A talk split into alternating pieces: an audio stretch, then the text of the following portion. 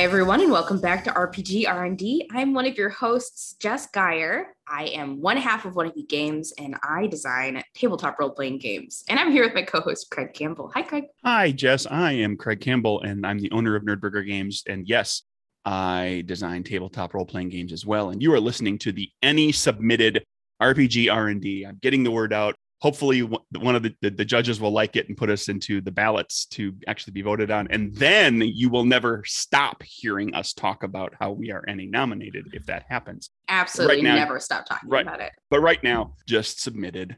So fingers crossed everybody. Oh we got a guest. Hey ben hello We're over here navel gazing. Nah, you're good, you're good. Well, I try to I try to shake up how I bring the guest in a little bit each time because if it's just mm-hmm. exactly the same kind of introduction, I try to. I'm a very mellow guest too. uh, but yeah, I'm Ben Sandfelder. I'm a indie game designer for both tabletop and a little bit of digital games occasionally. I'm the designer of Lightning War and I also do some writing, level design, that kind of stuff. And I'm excited to be here again. I've got to guest star on like I think one or two of these, so I'm yeah. glad to be back. Thanks for coming back. Yeah, thanks for having me. We have some great topics to talk about. They're not dark at all. yeah.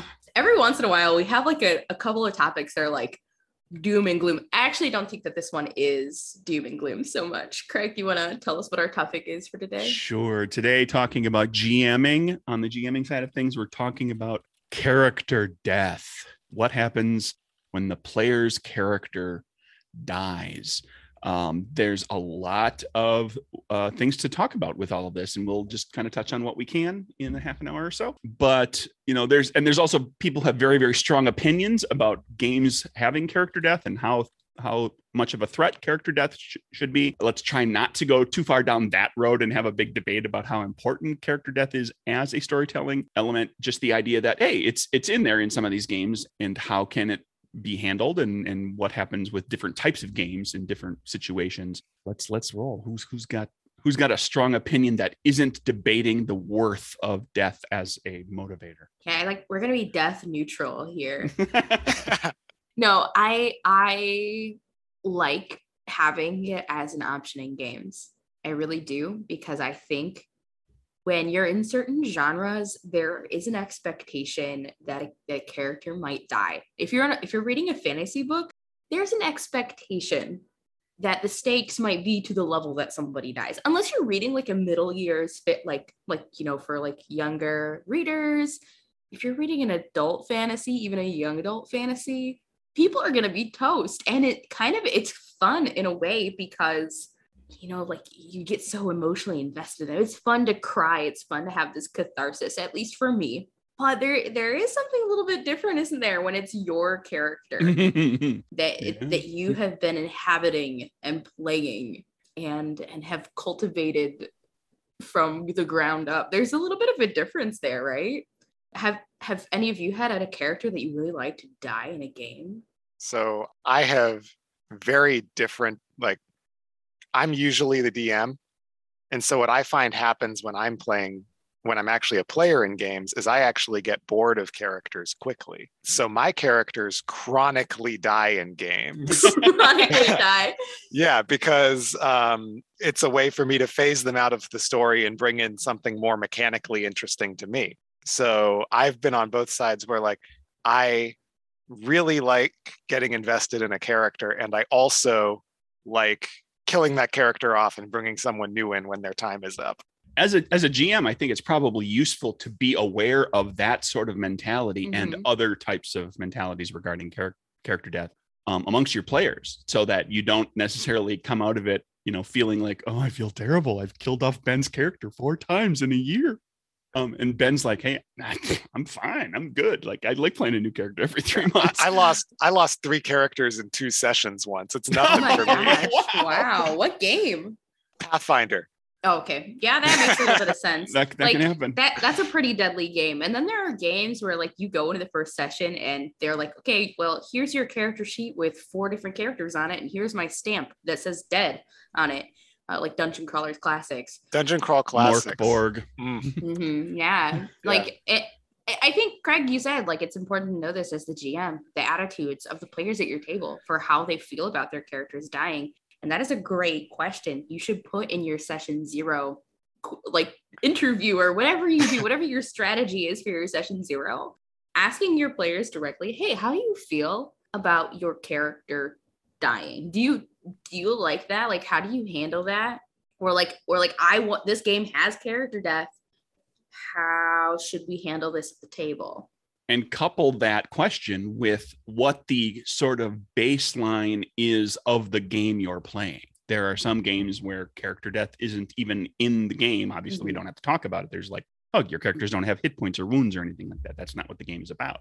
But there's some games that are it's easy to kill characters, and some games it's incredibly difficult yeah. to kill characters. And the GM, you can dial this, you know, you can dial the intensity of the game up or down to make character death more or less possible with uh, you know ba- based on like what game you're playing and what the players are kind of expecting out of the game but it's definitely worth having that conversation yeah i had to do that in lightning war you know lightning war as written is supposed to have a whole lot of character death but in the dm section i have uh, the stormtrooper marksmanship rules which are if the enemies use suppressing fire you can do this really penalizing debuff and never actually risk killing anyone so giving dms tools both you know narrative and mechanical to handle character death mm-hmm. is a big plus in the system for me sure. at least.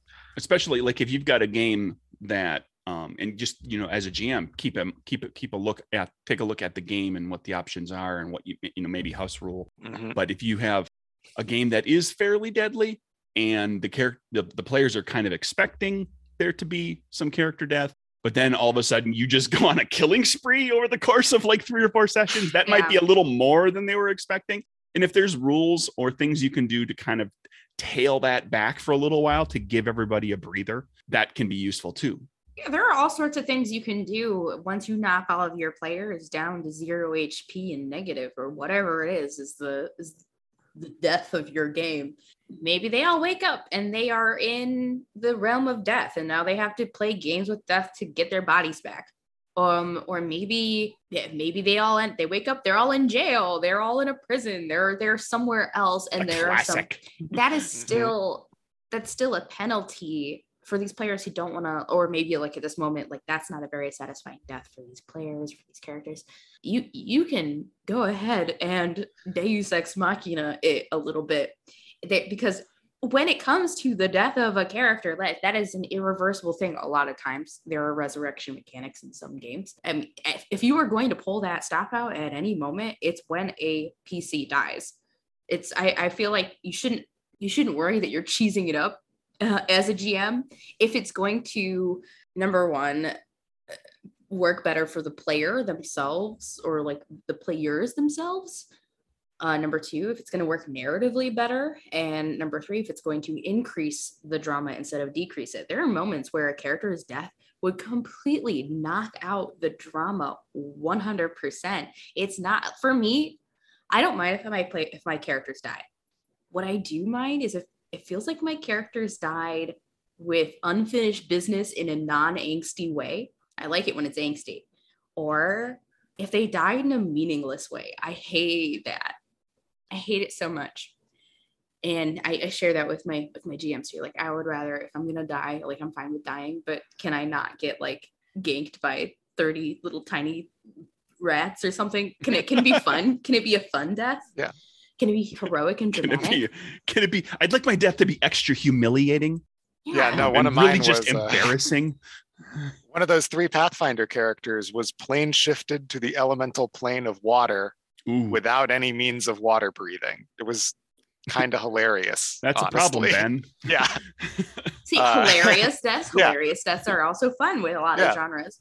I mean, if if for example, if you're in a big boss fight and your character's mortal enemy was on the other side of the battlefield and you just got like stabbed by some random dude, that's not fun. At least give your player the option of of uh I don't know, well, you going out fighting the the the mortal enemy. Yeah. This might be one of those times where you kind of as, as the DM like you just like kind of take everything off the table and you just narratively role play for a bit. Like, okay, yeah, the consequences of this die roll were that your player died, and technically it was this goblin or whatever that killed you. Let's pause. Let's narrate, and we'll like obviously at the end of this little narration, you're gonna die, but we can make it cooler and you can have this fun story about your character and then we can move on. Here's my suggestion for that situation. The big bad mortal enemy sees this about to happen and then uses some sort of magic that you pull out of your ass that the character that the that the NPC doesn't really have, but they do it and they telekinesis that person over here and they boom, you know, in a loud booming voice, no, only I get to kill him. And boom, up goes the stakes. The character still has the chance to do something, and you've taken him out of just getting, you know, murdered by some little mook Yeah. schmuck on the other side of the battlefield. Yeah. That's fun. That's Yeah. fun. Yeah. The player will appreciate that, and the and the other players will get, you know, if if the if that player's character manages to kill the big bad Oh, um, mortal enemy because of that hubris, that's satisfying. and if they die, then it's also, you know, uh, narratively enjoyable. It's like, oh, well, my character got killed, and then you can, like as Jess was saying, you can do the whole thing. Well, Yeah. you know, did they, i- i- Mhm. is it a game where there's resurrection or return or whatever? And that touches on something else the DM's plans. I have run games before where I've had, I, I've worked with a player on like a 10 page backstory, and we've got this epic plan for their character's end game, and then they get murked by a goblin like three sessions in. You know, there is a there's a playstyle difference that I've found, you know, between older systems and newer systems where in the newer, more character driven systems, killing characters off is a pain. Having to bring in a new player character is one of the hardest challenges for new DMs because it's like, all right, uh, and this stranger shows up and is in your group now. Figure out a reason for it. So, from the DM perspective, that kind of random character death can be really inconvenient. Yeah. It is. It is, especially if you're doing a lot of backstory tie in. And then you either have to figure out with the player, like, okay, how can we make, because again, your character's leaving all this unsatisfying, unfinished business that was driving the plot along, that was like connected to all these other people. And obviously, this wasn't satisfying for us. Like, what are we gonna do? It. I've had that happen. It's. You're right. It sucks. It sucks for your planning. So Yeah. there there are some tricks that you can pull out with that and still have the the character die technically. Like you can do all sorts of if you're in a in an eldritch horror game, maybe they come back and there's something a little wrong with them. Or if you're doing a high fantasy game, maybe they somehow escaped from the plane of death and they don't know why. And maybe now they have a bounty on them from something or now they have a mystery like okay who brought them back? Who who who did this to them? Or maybe they secretly know maybe they're secretly an immortal and they've been trying to hide it from everyone. You're going to add this little element to their backstory. There are all sorts of t- tricks you can pull out of your bag to to make the death a thing that happens and maybe you even have all the other players grieve over the character like ah this sucks here's our funeral have you ever done a funeral in game it's so fun like make everybody say something nice about the character who died That was that was that was on my list of things to talk about. Is, Oh, oh, we'll role come back to playing, role playing grieving. Yeah. But a quick side note on that, like you know, returning from the dead, like maybe they drank from the river or ate the pomegranate seed, and they come back and they forget who they are. So the Mhm. character is kind of gone, Mhm. and the other characters have to kind of remind them and take them on their under their wing and kind of get them back into what's going on with the story, and then their memory comes back very slowly, and it's a build back to you know realizing, oh hey, that you know that big bad killed me um, and now I have a second chance to take care of the job. I'm actually getting to do something like that in a game I'm playing in right now. My cleric nat one to death save died in the paladin's arms. That's one- unsatisfying, like kind of one initiative before getting you know laid on hands. And so the DM was like, "Hey, how would you like to uh, you know keep that character going?" So I re-rolled the character as a reborn, and I'm basically doing like a Shadow of Mordor. Like my cleric's deity is you know kind of possessing, cohabiting the character's body, and I just kind of slip back and forth between the two characters. that's fun Yeah. It's really interesting. yeah, I, Um, I i think like that's the thing that we Yeah. want right we want we want the the drama we want the Yeah. angst as players and as gms too we want that to Oh, yeah. happen it's so unsatisfying to just die and you don't like when when you die in d&d specifically in games like it you don't you don't get final words. You were knocked to zero or negative HP, and then you have to do some death saves. You can't. You're not like you're not Boromir getting hit with a bunch Mhm. of arrows and and like obviously he's a goner, but he's still saving the hobbits. That doesn't get to happen. That's not fun. Boromir gets hit in the head and then bleeds out slowly on the ground. No, that's not Right. cool. Yeah. Okay, listen, even Gandalf came back. All right. You can too. I think that we worry that we're not going to be fair to the other players, that the other players going to be upset, like, oh, he gets to come back too. Like, it's not going to be so, like, that's not fair.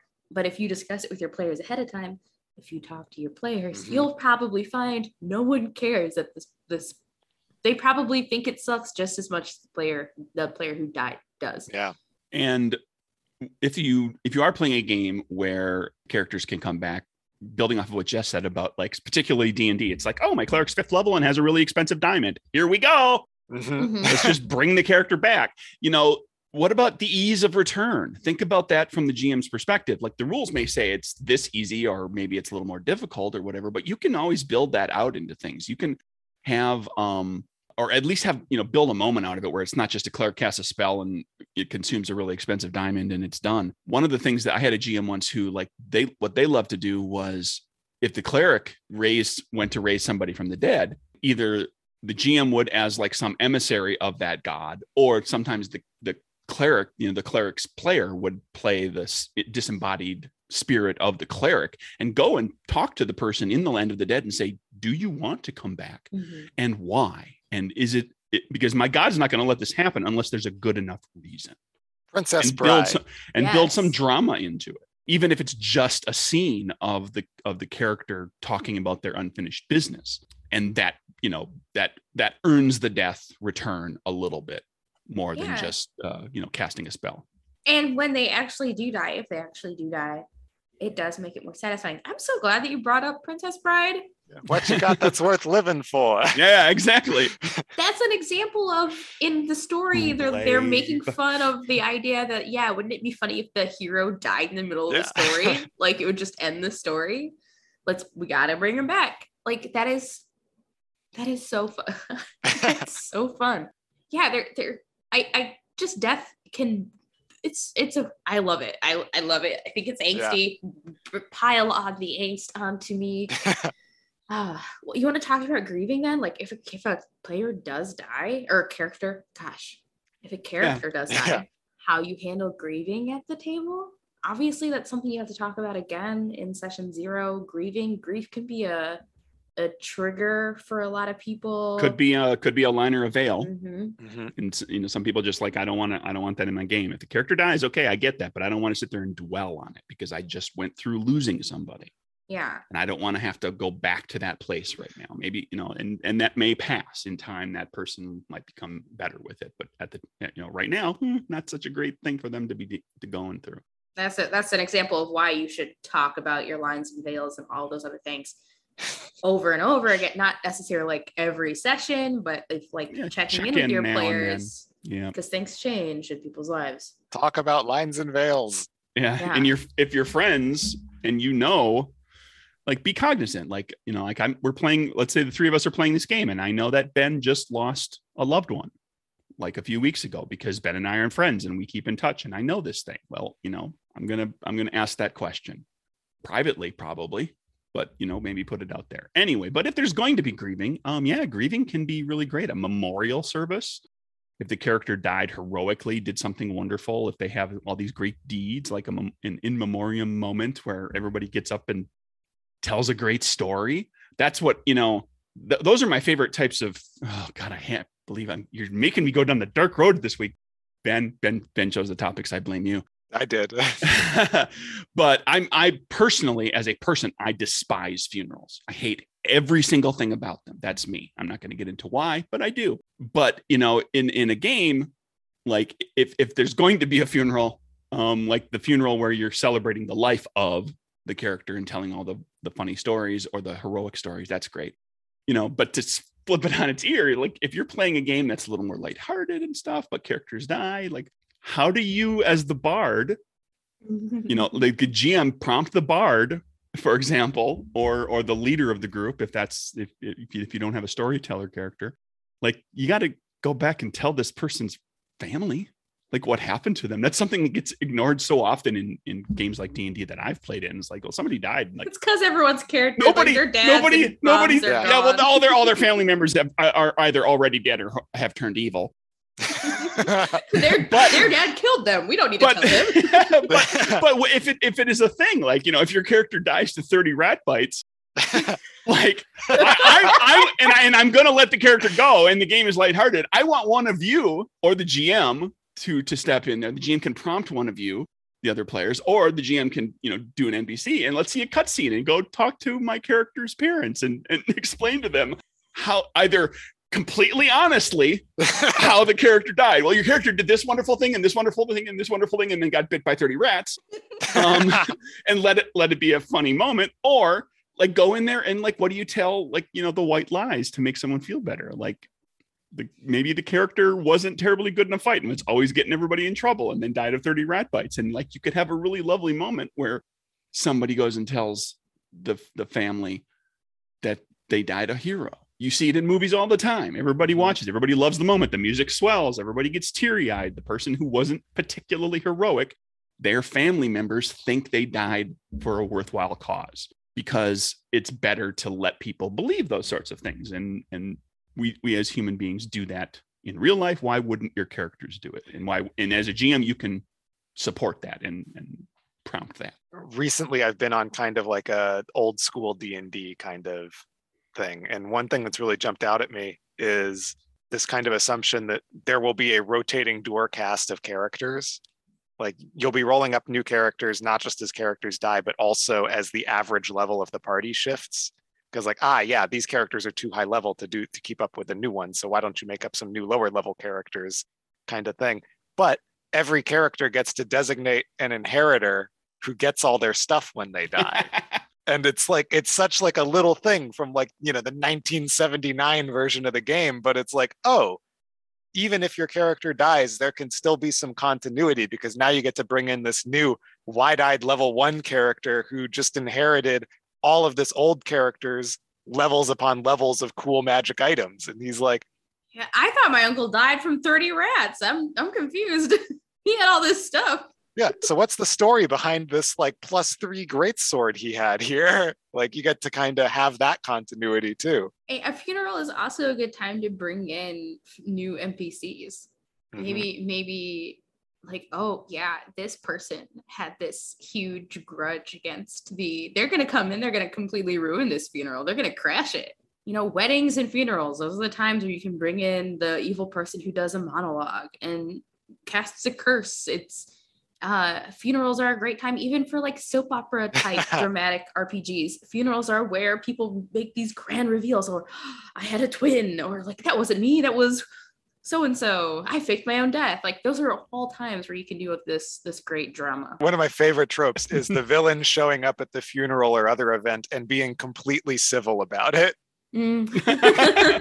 or or right i was just going to say that too with justin Yeah. that, you know, like the bully shows up or whatever the, the antagonistic character shows up and like totally forgives the character and you're like hmm, do we believe that like you Hmm. can, as a gm you can sw- slip that in there um this is kind of player advice but i think as a gm you can prompt it for the right types of players with the right types of characters. If you have a character that is a prankster if you have a character that is a like a uh, schemer and that character dies talk to the player in between game sessions and say hey would your character have anything ready to set in motion in the event of their unlikely death and have a final prank that they play from beyond the grave or have like some scheme that comes to fruition that proves something? It could be something that you tie into the story and say hey I, as a gm you might decide like well this character died but they were secretly trying to figure this thing out but and and now they you know they died and they they, they died without figuring it out but i'm going to say you did figure it out and we're going to you know have that get revealed when uh, the character's will is delivered along with a scroll that describes the whole thing that they Yeah. figured out and that becomes a plot point. and you know the characters now get to enjoy the fact that this character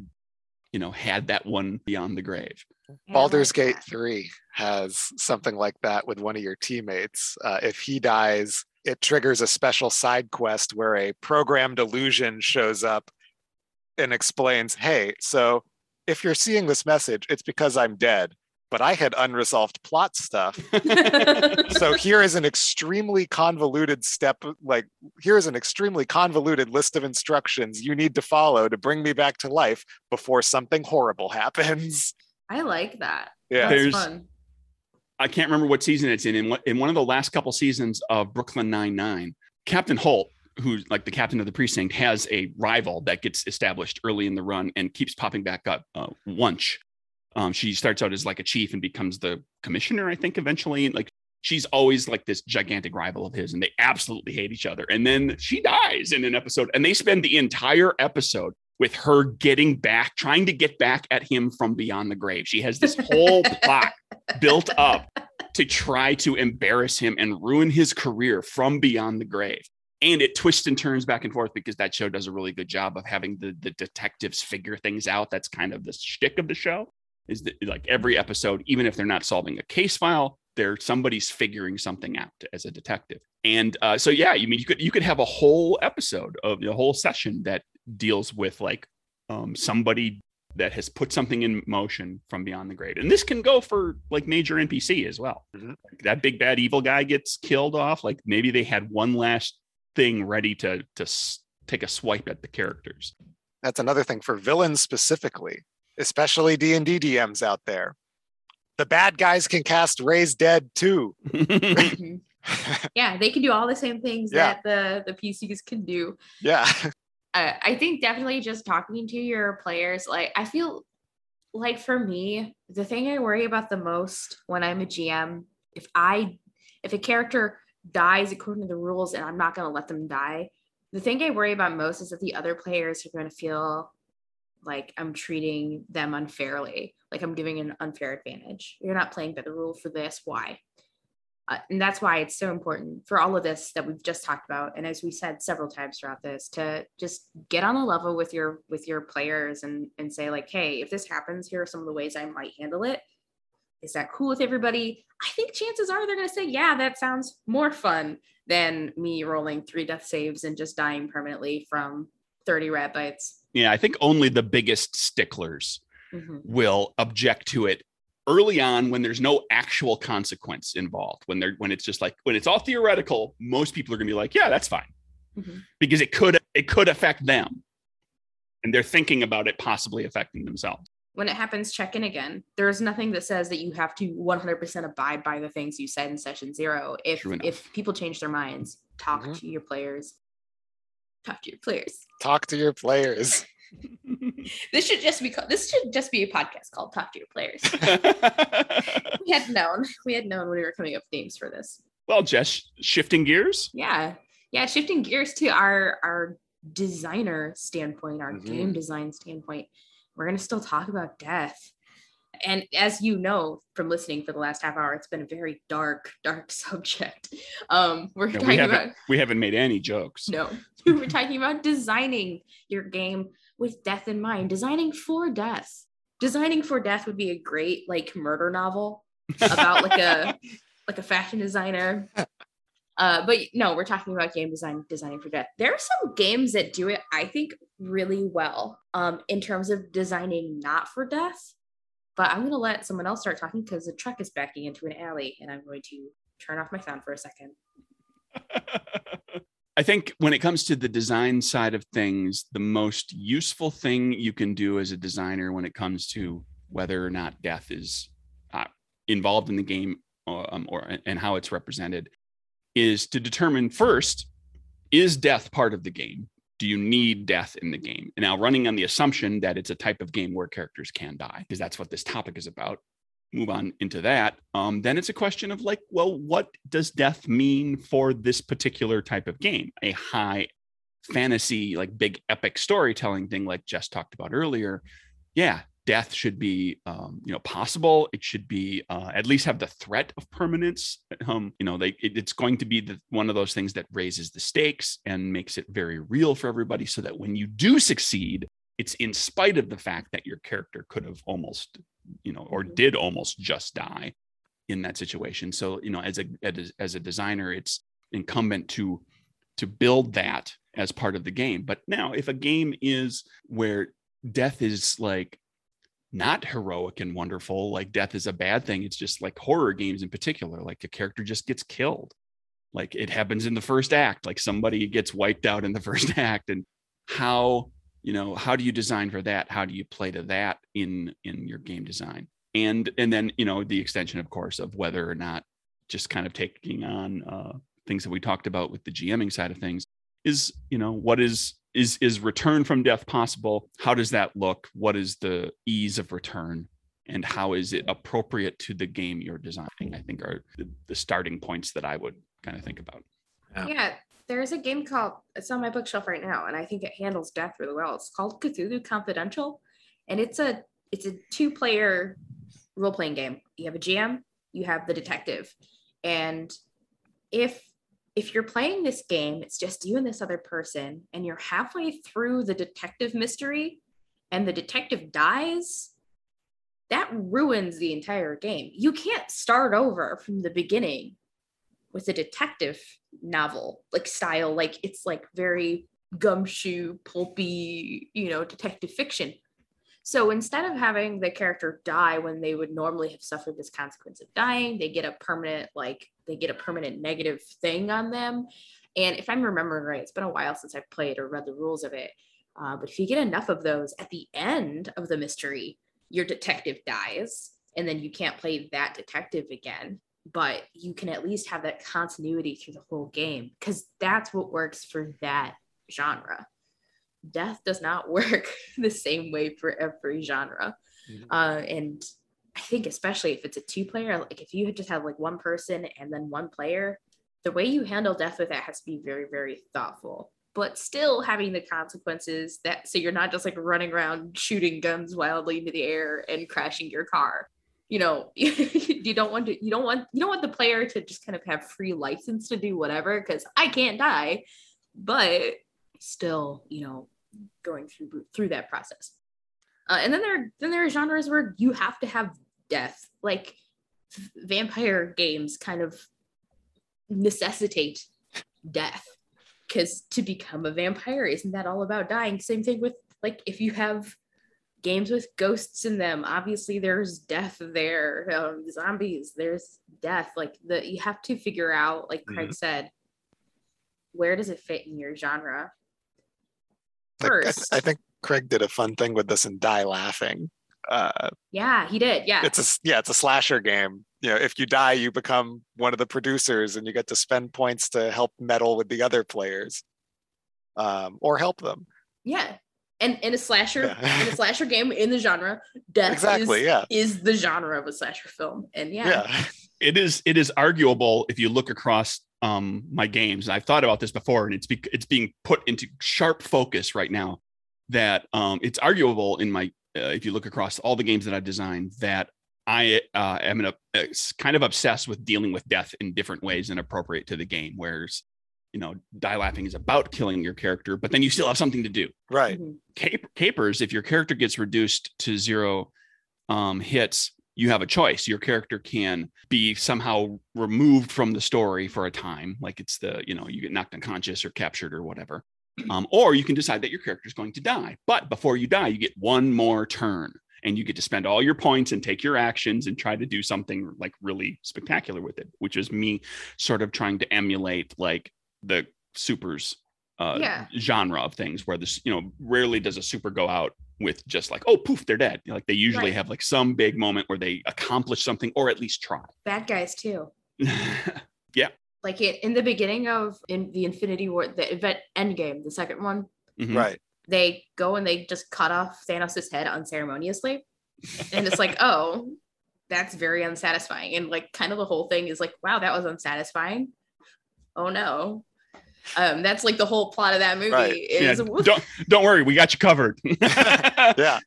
So yeah, I, I like I'm just trying to think of like other games other than the ones that I've designed. Right. Um, that have to that have interesting death mechanics. In Moonpunk, we have we have a mechanic called there. Uh, there's just no fucking way is the name of the mechanic. So if there's ever a situation where the punks are in danger of a total party kill, like yeah you your ship is crash landing the the gas canisters are all about to explode you're being surrounded one of the punks can decide there's just no fucking way. And somehow, through narrative ability, they sacrifice themselves, but everyone else gets to continue on. Um, so you get to have the punk go out in a blaze of glory, literally sometimes. Um, and then everyone else survives. A great mechanic for like as a, as a GM, like that's that's a good or as a as a designer, it's a good thing to keep in mind that like if death is a possibility then everybody all dying at the same time is also a possibility and yeah. that's a great mechanical idea for a way to avoid just bringing the entire campaign to a screeching halt it's the uh kirk and spock at the reactor scene you yes. know um it was it was yeah. definitely inspired yeah. by that I don't know. I think one of my opinions as a designer is the more complicated and crunchy your character is, the less of a role death should have in the game. Hmm. Like if it's Pathfinder second edition and I have to spend like an hour planning out my character's build and then I die at level one, I have to go through that hour of planning out my character's build again. And that's not necessarily fun.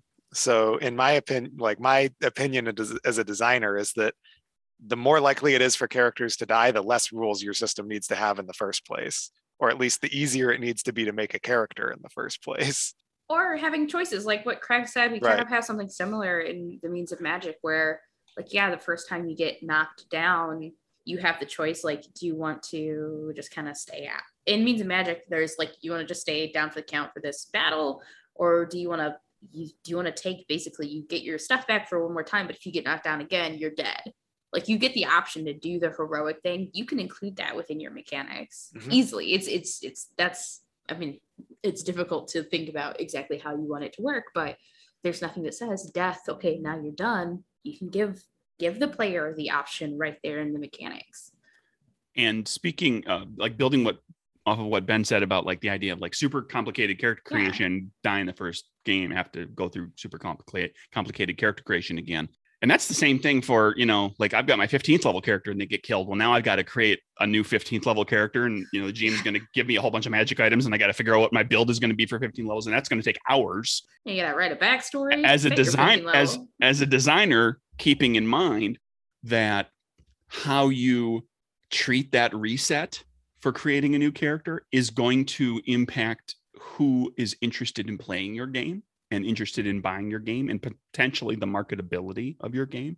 Like I can't think of a specific example, but I'm sure that if there was a game where it was like like having a character could die super easily and it's in, it's a gigantic pain in the ass to build a character in the first place, Rolemaster, that there might be a lot of people that really hate the system and you might have a hard time you know getting people like it, it could get bad word of mouth out of it. Like now if if that's the target audience if the audience if like there's there's certainly audiences out there that love super crunchy and they're perfectly happy to have a character die and like oh i get to build a new character. It's going to take seven hours.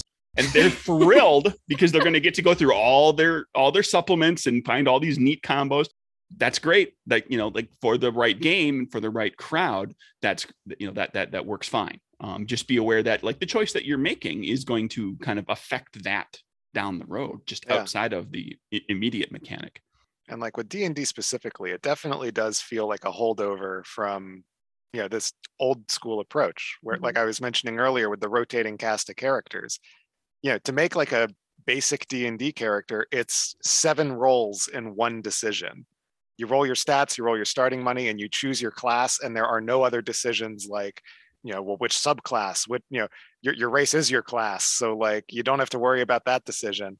You know, you can fit your character sheet on a note card and, you know, remaking that 15th level character isn't nearly as much as a hassle as it is in any later edition, but it still works as if you can just bring in a new 15th level character in five minutes. So I'm thinking of the, yeah. the movie The Gamers right now and how yeah. they just bring yeah. exactly. Yeah. Like the mountain of dead bards. Yeah. you look trustworthy. Join us. yeah. exactly. Yeah. I mean, that obviously it works for that.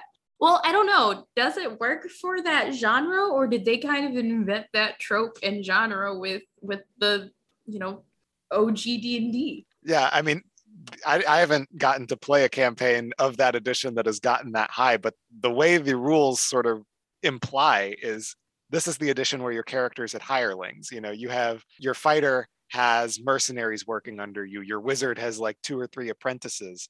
the new first level character isn't adventuring with the high level characters. They get sidelined and they're adventuring with the sidekicks until you catch back up. Is the intent? I don't know how many games actually ran that way. That's how I'd want to run it, but you know, it's a play style thing. Yeah, what you, what you put Yeah. down in the rules too does influence, even if Mhm. I mean it influences the way people play the game. The the conversation this is slight just very slightly off topic, but related to like how the rules relate to how people play. People are talking again about the fact that D and D has evil races. This race is evil, this one isn't. So people play it that way because that's what's in the text. If you as the designer change the way that you present things in the text, people at their at their tables are going to in general change their play style so what you put down will influence how they do it maybe you want the game to have the re- revolving cast of characters put that down in your text and they will they will have the permission. They will feel the mm-hmm. permission to do it. It's written that way in ogd yeah exactly. Yeah. So put it put it there and and they will subconsciously or not they're going to Yeah. start doing it that way. And also you know if there is a specific play style that you want groups to do you know spell it out more overtly in the rule book too. Like hey just be upfront. Hey characters are going to die. New characters are going to come in and this is the procedure for that you know that kind of advice is really helpful. Yeah it's, it's Yeah. not even advice just like spelling it out completely. And if people want to change it and they still want to play your game that's great. You can you can't design around everybody's Mm-mm. idiosyncrasies when they're playing. It's impossible to do. But it's like if, if you're up front like here in this game there's no death and you don't don't it's it i don't have mechanics for it i guess if you want to kill off your players or kill off your player characters go for it but there's nothing to handle. It you're gonna have to make that up. I don't know i can't I can't think of any fantasy games that like off the top of my head at least that don't have a death mechanic though. I'm thinking about that it's pretty specifically. it's pretty typical um, Yeah. because the, the game is often about um, you know there's often a fair amount of combat involved in the game and if there is if, if combat is intended to be a big part of the game yeah there's usually going to be death. But you can you can think too about you know how the game functions and whether whether death is like maybe death isn't what you need to have you know be the penalty or the downside to failure in in various things. You can have you can have you can design a game where you know suffering some significant penalties does uh, certain things. Like you know the, the the downside of of most you know most failures in masks earns you conditions that kind of affects your uh, character mechanically and, and affects your dice rolls but also like implies like well your character is you know is experiencing these emotions or is troubled by something or is you know there's there's uh and that and that is fitting to that game because it very much deals with like you know teenage superheroes and they're finding themselves and having to deal with their own emotions and trying to relate to each other and make decisions about who they're going to become. And so it's all very touchy feely there's a lot of emotional stuff that happens in the game so maybe that's you know a better place for your game to go as it you know design wise And Yeah. another thing is play play to the strengths of the genre that you're making your game for. You know, like uh, Indiana Jones doesn't lose a fight because he dies. He loses a fight because he's outnumbered. You know, build that into the rules. speaking to the you know the Boromir comment from earlier where like D&D rules as written don't allow you to Boromir it Yeah. with, without it being like well I know my character is going to die. I'm going to slowly let them get there and I'm just going to sit here and take arrows. But like in the rules like like if if I was replicating Boromir's death in like the point where he's got multiple ba- arrows in his back is when he hits zero hit points and he continues to get arrows in his back and he continues to protect the hobbits even though he's going to die and he gets this extended sequence of doing that heroic thing including taking some sword swings as he's doing it. So you know you might have something in your game where like the character reaches a threshold and they're going to die but they still have a way to do um, something yeah. you know and and and uh, jumping really quick back to people if you're gming like maybe they can spend an inspiration point to take a swing at somebody when they're yeah, they're still conscious. They still get to be conscious at, at when they're making death saves, and they can g- take a swing. They can't do anything that's going to help heal themselves, but they can protect others, and they can make attacks on the bad guy and all that sort of thing. Give dramatic speeches. Give yeah, give dramatic speeches, taunt the bad I guy. always loved you. Yeah. like it- it- I'll be waiting for you on the other side, you son of a.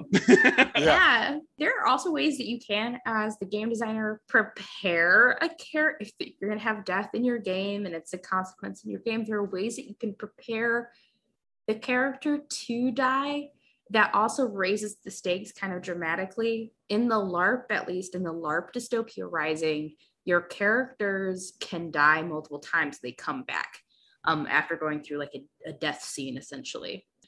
But different like the different um, like strains they're called the different types of people have more or fewer amounts of times where they can come back. And you know you know how many times you can come back. So if you're on to your last life things are so much more dramatic. Like ah if i if i die now i'm done. I'm dead so not coming back.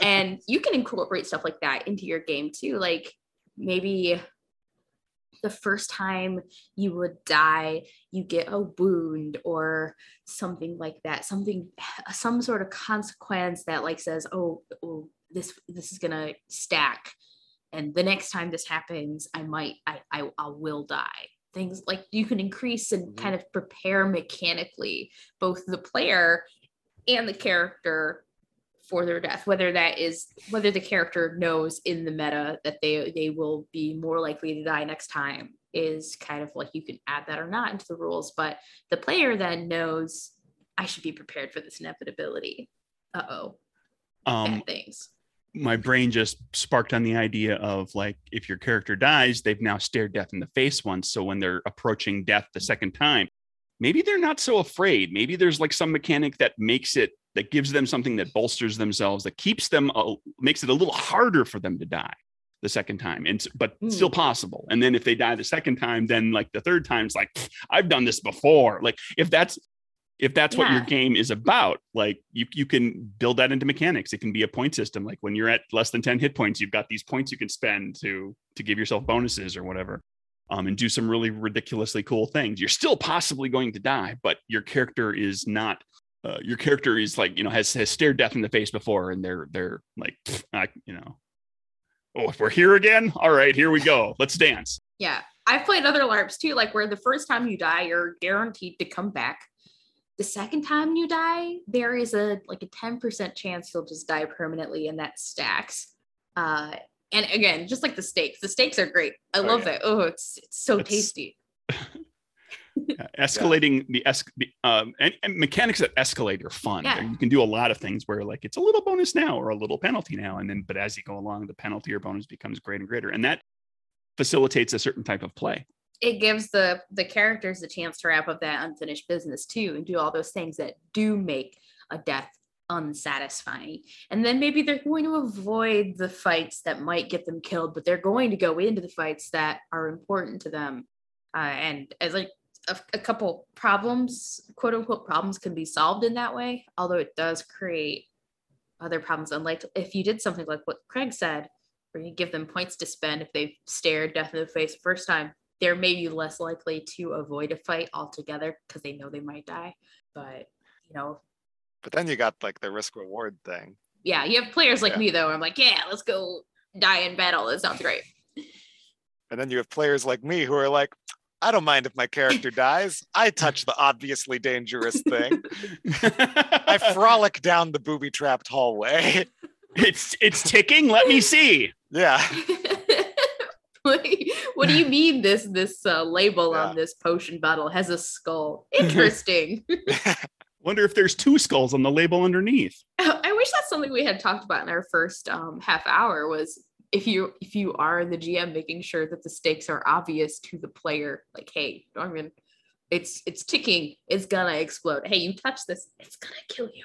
Yeah, that's a that's a running joke I've used in games where it's like, oh, this is on fire, covered in acid, um, like uh, filled with spikes, and it's ticking. can I can I tell you about one of my favorite things from a game I designed? Yeah. that Oh, has to do with this because of we talked about grieving. Um, you can develop grieving you can have mechanics that are built around grieving. And I specifically did that for Good Strong Hands. Um, it's one of my favorite parts of the game. And I think most people probably don't even notice it's there. In the game, your characters are fantastical creatures. You're fighting to save your world from this big, horrible thing called the Void. Um, it's faceless. You can't defeat it, but it has minions that you can and you can push it back. If your character dies, or if they are corrupted so badly that they fall to the void and become evil and, and a minion of the void, you can deal with the death or the loss of the character. And the first paragraph talks about like you know you have the funeral and people talk about you know tell stories and bond with each other and remember that character that they've lost. But then uh, I'll, I'll actually just read here. Look at the lost characters playbook. Split their remaining spirit, which is a, a currency in the game. The characters will have multiple points of spirit. Split the remaining spirit as evenly as possible between all their friends. Any friend who gets less spirit than the others may also remove a condition. Finally, each of the lost character's friends unchecks two shadow, which is the thing that makes corruption happen in the game, as the void is pushed out by their friendship. I like that. So like your character dies and we bond and you know like Ben's character dies and Jess and my characters uh, bond over like they they were here fighting the good fight. They did all some they did some wonderful things, but now they're gone and we're going to fight on in their honor and in in remembrance of them. And that feeling of everybody kind of banding together to continue the fight is represented mechanically in the game where you you become a little harder to corrupt um, and you gain some little other, other little bonuses that will help your character function better. Yeah, characters getting benefits from allies dying is also a big thing I'm a fan of because it does encourage like a certain level of you know like sacrifice in the players. Mhm. Yeah, like I, I think uh, I, I I think this was something I included in Lightning War at one point. I can't remember if it made it into the final version, but um, Isn't that the Part- curse of designers? I know, what- right? What, Yeah. version It's of like- the rule ended yeah. up in there? Uh, yeah. But so the whole thing with Lightning War's whole main mechanic, which Craig helped me kind of, you know, helped me design a little bit was, you know, characters can cheat death by revealing tidbits of backstory. And Ooh, what yeah. that does is As a war story trope. yeah, it, it's a it's a and it's a war story game. So the idea is characters are going to die, but you can cheat death by revealing backstory. And then when they actually get killed off, you're invested in them. It's a whole part of the kind of play loop. Um, but the other thing is having your like you have your main character and your two little side characters who are slightly easier to kill, but just kind of give you passive benefits while they're alive. You know, if the side characters get killed off, that's how your main character's stats go up um, because it's you know taking what you've learned from that character. Uh, so as a player, you have an incentive to kind of sacrifice these characters, but you're you feel bad about doing it, and that's part of the whole kind of play loop. And that fits the war story thing too. is that Exactly, you know, yeah. the, like the officers in charge send people into battle knowing full well that some of them aren't coming back. Right. I think that all of that really plays into the idea that the things that you do in your game should be thematically relevant Mhm. and that includes like don't just do, don't just take the vestigial tail of you get knocked down the negative hit points you roll some dice and then maybe you die. Don't just take that. Think about what's going to work with the kinds of themes you want to explore. And a lot of people like to explore death in their games like Mhm. as a major theme in their games. How how does that typically happen in this genre? I like that that you've included the war story stuff.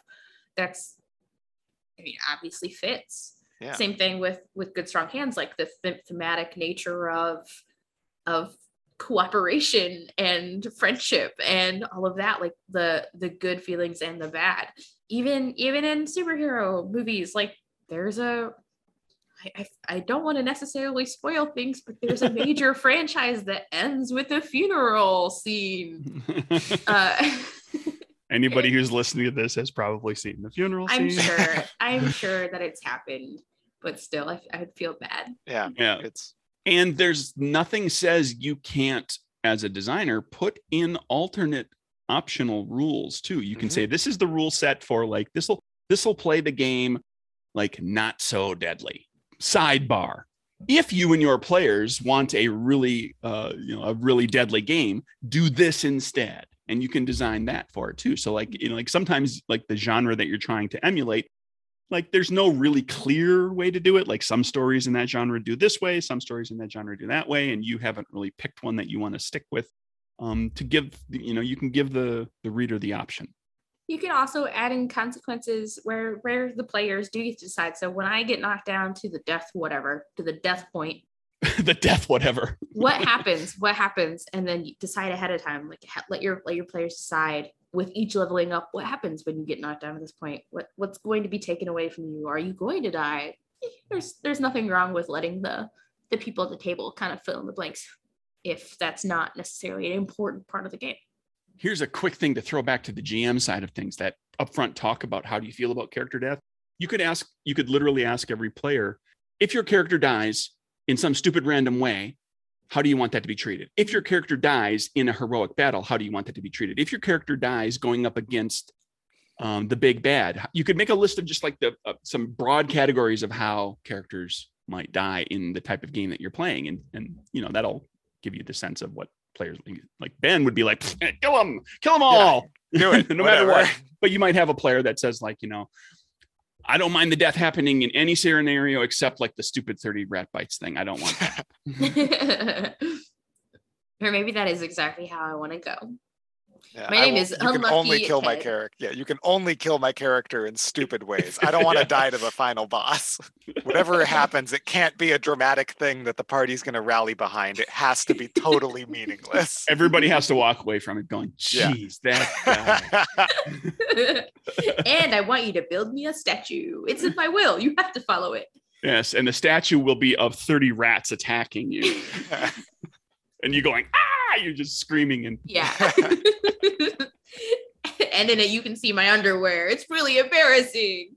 Uh uh yeah this has been a great conversation. Uh i really i really enjoy character death. I wish it wasn't so controversial. I, I wish it was something people could just like oh this is how we're gonna do it in our game yeah. and people do get really up in arms. But it's an emotional thing obviously. But ben thank you so much for coming. Hey, uh, thanks again for having me.